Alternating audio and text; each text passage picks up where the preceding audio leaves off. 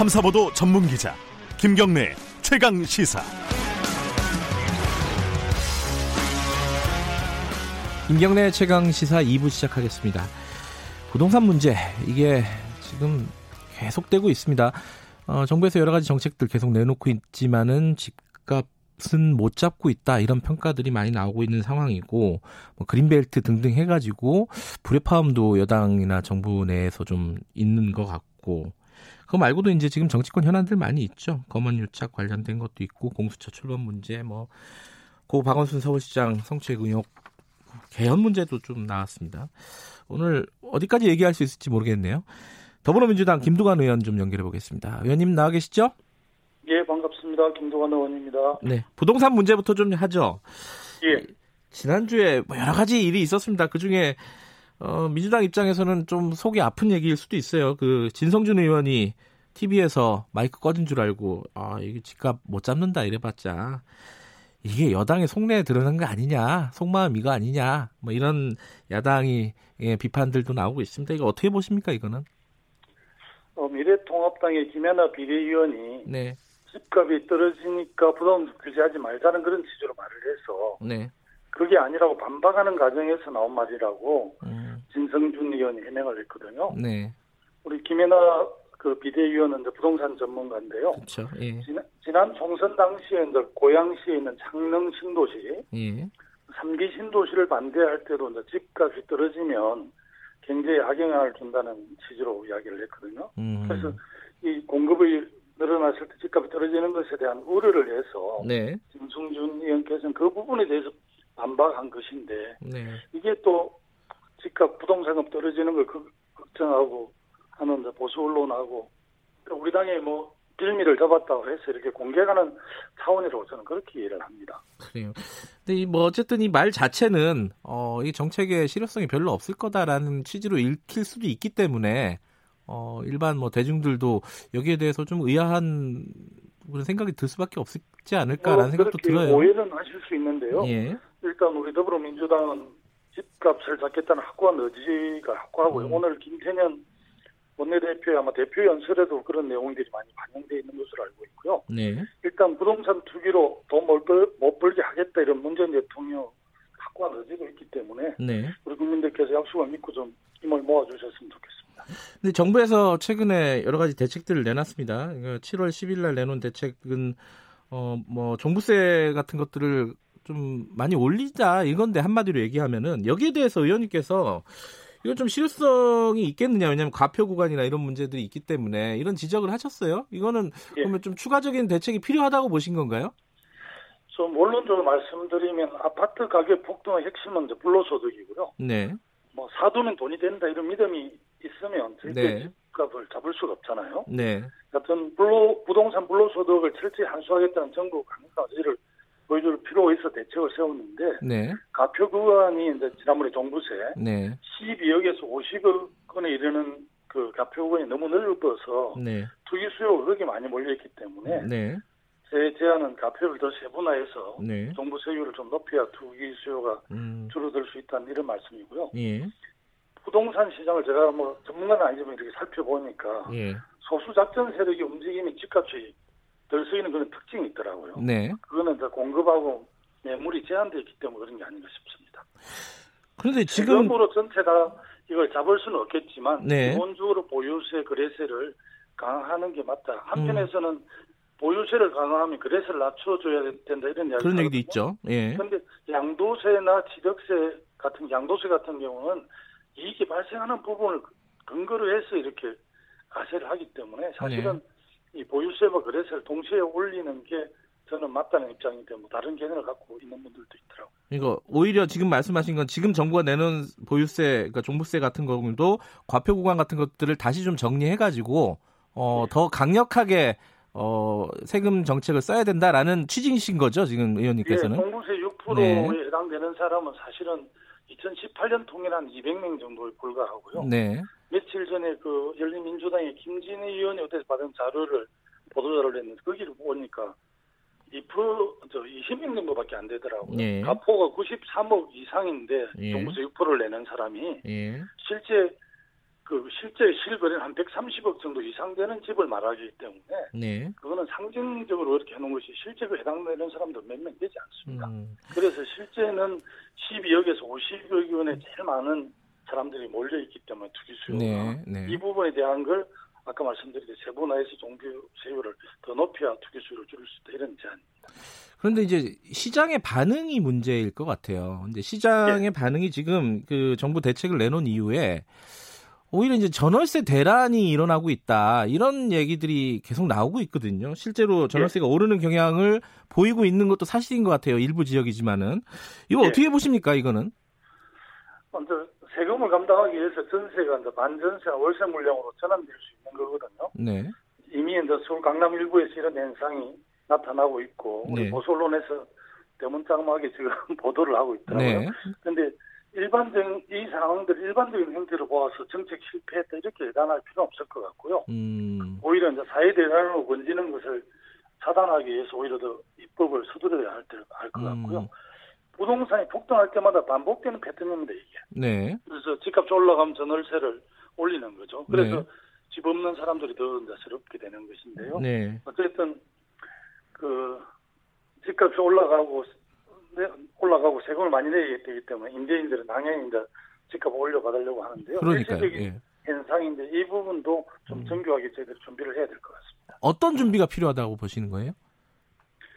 일단 뭐 전 월세 부분에 대해서 예. 어쨌든 어, 정부 차원에서 뭐 좀 금융 금융에 좀그 도움을 음. 준다든지 음, 어쨌든 이 일시적인 그런 현상은 있지만 근본적으로는 역시 네. 어, 조세 정책으로 잡을 수밖에 없는 게 아닌가 싶습니다. 음. 최근에 이제 공급 문제 아까 잠깐 언급해 주셨는데요. 어, 김 의원님도 공급 문제에 대해서 여러 가지 얘기를 나온 얘기가 나오는 과정에 그린벨트 해제 얘기가 정부에서 나왔습니다. 근데 네. 이게 이제 처음에는 어 해제 쪽으로 가닥을 잡은 것 같았는데 서울시가 반대하고 정세균 총리는 어제 아직 정확하게 입장이 밝히 어 정리된 건 아니다 이런 식으로 이런 취지로 얘기를 했어요. 이거 어떻게 해야 된다고 보십니까? 워낙 민감한 사안이라서 네. 주요 뭐 대선 주자들께서 많이 발언하시는데요. 네. 저는 이 그린벨트 해제 문제에 대해서는 부동산 시장에 아주 나쁜 메시지를 주고 있다 이렇게 생각하기 음. 때문에 저는 반대를 합니다. 네. 우리가 이제 코로나 19로 우리가 배운 게 하나도 없는 것 같아요. 왜 그러냐면 네.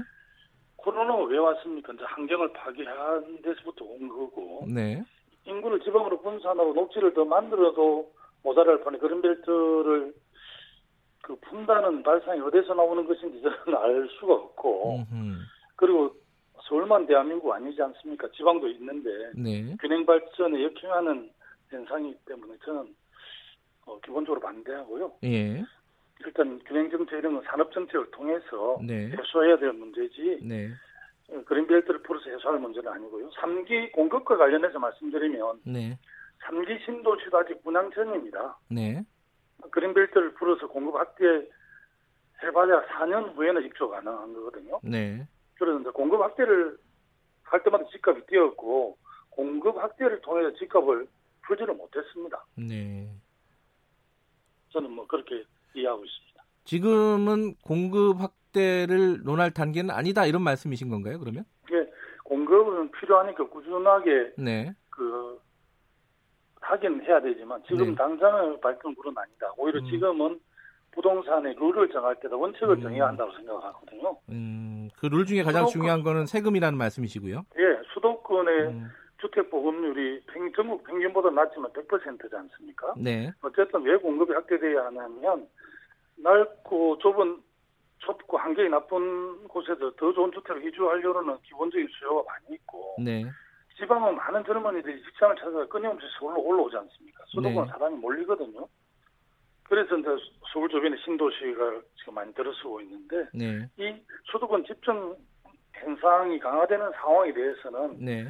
아무리 집을 많이 지어도 충분하지는 않을 겁니다. 그래서 음, 긴 안목으로 보면 네. 공권하고 균형 발전 이런 산업 구조를 근본적으로 바꾸어서 해소할 문제라고 생각합니다. 지금까지 이제 문재인 정부 부동산 정책을 보면은 결과적으로 실패했다 이렇게 보는 쪽이 꽤 있는 것 같습니다.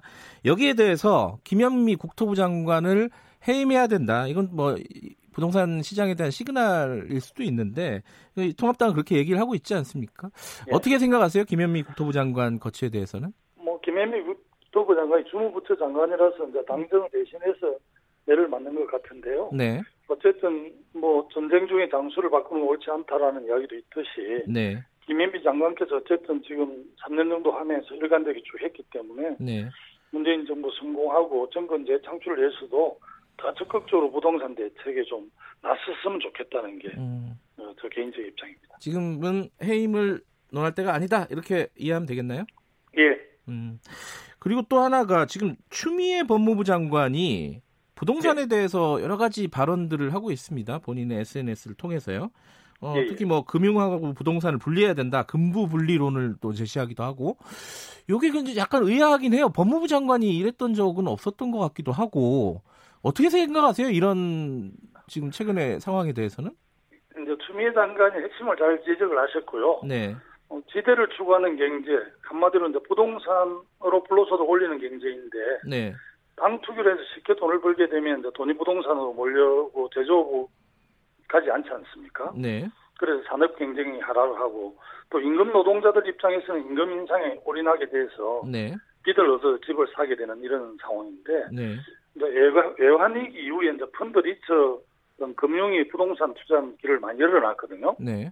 그런데 추미애 장관이 하려는 핵심은 이제 금융업 부동산 투자는 음. 금융업 본연은 이제 사회적 기능을 배반하는 일이고 네. 금융업이 부동산으로 들어오는 걸 막아야 한다 이런 주장인 것 같은데요. 저는 네. 뭐 전적으로 옳다고 생각하고요. 최근 음. 그 사모펀드까지 강남 아파트를 매집을 했거든요. 예. 뭐 특정 회사를 금행하지는 않겠습니다. 자산운용사에서 예. 펀드로 강남 아파트 46채를 매집을 했고 지금은 더 추미애 장관에 대해서 다른 좀 목숨 비판을 가하는 분들을 놀리는 네.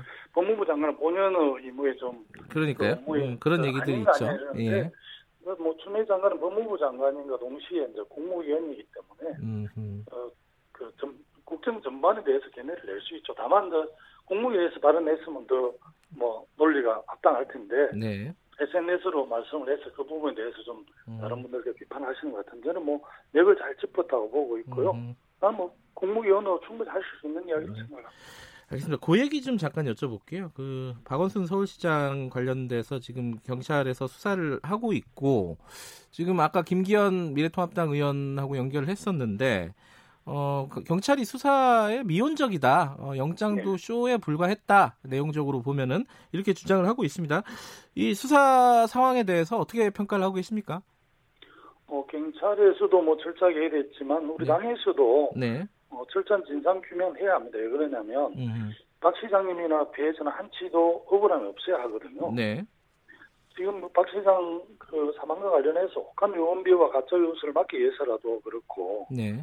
또 박 시장의 죽음을 정치적으로 이용하지 못하도록 하기 위해서도 저는 철저한 진상 규명이 필요하다고 음. 생각을 합니다. 경찰에서 해야 할- 할 역할은 경찰이 하고 네. 우리 당에서도 해야 될 역할이 있으면 하고 서울시에서도 해야 될 역할이 있으면 어, 해서 국민적 요구를 해소하는 게 맞다고 생각합니다. 당 차원의 진상 조사가 필요하시다는 필요하다는 말씀이신가요? 어, 당연히 뭐 국민들께서 당연히 요구하면 네.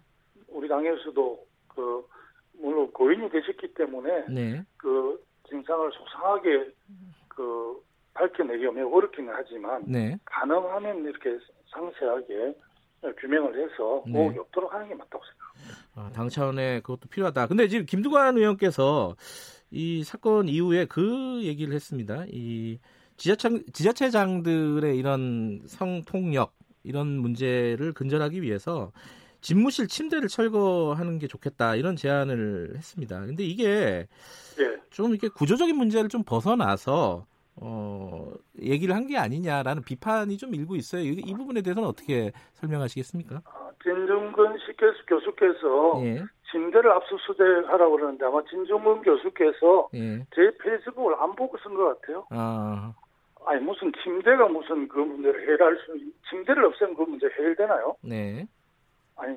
근본적으로 지자체장들이 사실 어쨌든 뭐 소통형처럼 돼 있고 네, 이 그야말로 주민 그 자치에 맞게끔 안 된 제도적 측면들을 좀 고려해서 네. 이야기를 줄 했고 그런 부분 어, 집무실도 좀 투명하게 이렇게 운영하면 좋겠다. 음. 수원시장, 염태영 시장 같은 경우는 면담할 때 반드시 그 기록 비서를 두고 한다고 하지 않습니까? 네. 그런 점들을 이야기했는데 나를 가르쳤는데 손가락만 보고 음흠. 이야기한 것 같아요. 네.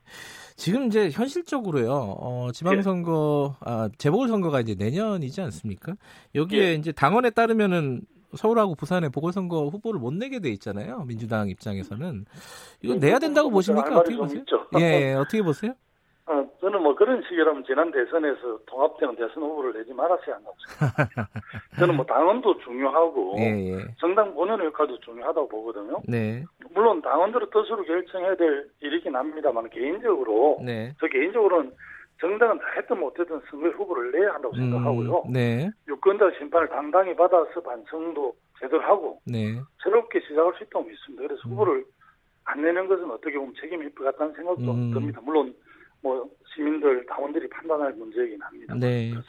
이 서울하고 부산 같은 경우에는 특히 이 어, 성범죄 의혹과 관련된 사건들이 불거진 곳이잖아요. 그래서 여성 후보 예. 공천론 같은 게 나오는 모양이에요. 이 부분은 예. 어떻게 보세요? 아, 저는 뭐 정말 좋은 대안이 될 수 있다고 그래요? 생각하고요. 음, 네, 우리 더불어민주당에는 이제 경륜과 능력을 갖춘 네, 여성 정치인들이 많이 계시기 때문에 네, 전략적 선택으로 충분히 검토해 볼 수 있다고 생각합니다. 네. 그또 하나가 아까 잠깐 언급하셨어요. 그 개헌 얘기 있지 않습니까? 예. 이, 지금 박병석 국회의장이 내년까지가 개헌의 적기다 이렇게 얘기를 했습니다. 어, 이, 이 부분은 어떻게 생각하십니까? 개헌 얘기가 근데 시작이 되면은 이게 블랙홀 같아갖고 다른 이슈들 다 빨아, 빨아들인다. 지금 그 얘기 할 때냐 이런 비판도 있을 수 있고 어떻게 예. 보세요, 의원님은? 어, 87 체제의 이제 헌법이 네, 뭐 좀 시대 흐름이 맞지 않다는 이야기는 늘 이야기했었고요. 네, 역대 국회의장님들이 이제 개원사에서 네, 많이 언급을 했고 또 4차 산업과 관련해서 우리 환경이 워낙 많이 토대가 바뀌기 때문에 네, 그에 걸맞는 국가 운영 원리 헌법을 개정해야 된다는 논의들이 활발한데요. 네, 어쨌든 우리가 뭐 180석 가까운 의석을 갖고 있지만 개원은 여야 합의 없이는 좀 어렵거든요. 네. 그리고 또 대선이 임박해 있기 때문에 여야 지도자들이 좀 공감을 해야 되는 그런 어려움이 있습니다. 그래서 다만 개헌을 저는 하면은 네, 어, 선도국 선도 국가를 뒷받침할 수 있는 음, 정말 그 선진민주주의 국가다운 헌법을 좀 만들었으면 좋겠고요. 네, 뭐 국민 기본권 강화 또 토지 공개념도 좀 도입했으면 좋겠다 말씀드렸고 어, 경제민주화, 5.18 정신, 뭐 6월 민주항쟁 정신 이런 것들을 다 담되 네, 제가 특별히 강조 드리고 싶은 것은 그 분권 국가형 개헌을 꼭 했으면 좋겠습니다. 어. 근데 이제 그 뭐 내용적으로는 그런데 시기적으로는 지금 해야 될 때라고 보시, 보시는 건가요? 사실은 뭐 많은 대학 교수분들 전문가들 네, 어 일반 국민들께서도 대한민국의 그 헌법 체계가 지금 시대 흐름을 뒷받침하지 못하고 있다 생각하기 때문에 네, 저는 뭐 여야가 잘 이렇게 뜻을 함께 모으면 네, 못할 것도 없다라는 생각이 들지만 뭐 음. 코로나 19 상황도 있고 네, 또 대통령 국정 후반기에 들어갔기 때문에 네. 어쩔지는 현실적으로 좀 두고 봐야 될 것 같습니다. 아, 그 부분에 대해서는 조금 시기적으로는 유- 유보적이라는 말씀이시네요. 예, 예. 할 수는 있지만 그건 여야 합의 사항이고 또 대선에 임박해 있기 때문에 예. 주요 국가 여야 지도자들이 공감해야 될 일이라서 예. 하면 좋겠습니다만은 뭐 상황이 무르익었는지는 좀 판단을 요구할 수 상황은. 좀 판단해 보자 이런 예. 말씀이신 거고 하나만 더 여쭤보고 마무리할게요. 그 좀 전에 김기현 의원이 어, 채널 A 어, 이동재 기자 구속과 관련해 가지고 이 사건 어, 특검으로 가야 된다 이렇게 얘기를 했습니다. 어, 여기에 대해서는 어떤 입장 갖고 계신가요? 뭐 서울, 서울중앙지검이 수사를 하고 있는 걸로 알고 있고요. 네, 언론과 검찰 고위직이 이제 특정인을 모의하기 위해서 네, 수행자를 해외 협박하는 사건이잖아요. 우리가 네. 액면 그대로 보면 네, 이건 체제에 대한 도전이라고 저는 생각하고요. 네, 또 언론 기자가 그렇게 했다는 것은 스스로 언론 얘기를 포기한 것이라서 정말 언론이란 이름을 쓰기도 부끄러운 일인데 네, 이제 검찰이 기소를 독점하다 보니까 이제 뭐 여러 가지 나쁜 선례들이 많이 생긴데 최근에 달걀 18개를 배가 고파 숨졌다고 해서 징역 18개월을 네, 네, 무행한 사건이 있었거든요. 네. 당발장 사건이라고 있었는데 네. 저는 뭐 이걸 보면서 느낀 바가 많았고 검찰이 과연 이 사건을 어떻게 규명할지 그 음. 원루착에 대해서 지켜보겠습니다. 네, 알겠습니다. 오늘 여기까지 드릴게요. 고맙습니다. 예, 감사합니다. 더불어민주당 김두관 의원이었습니다.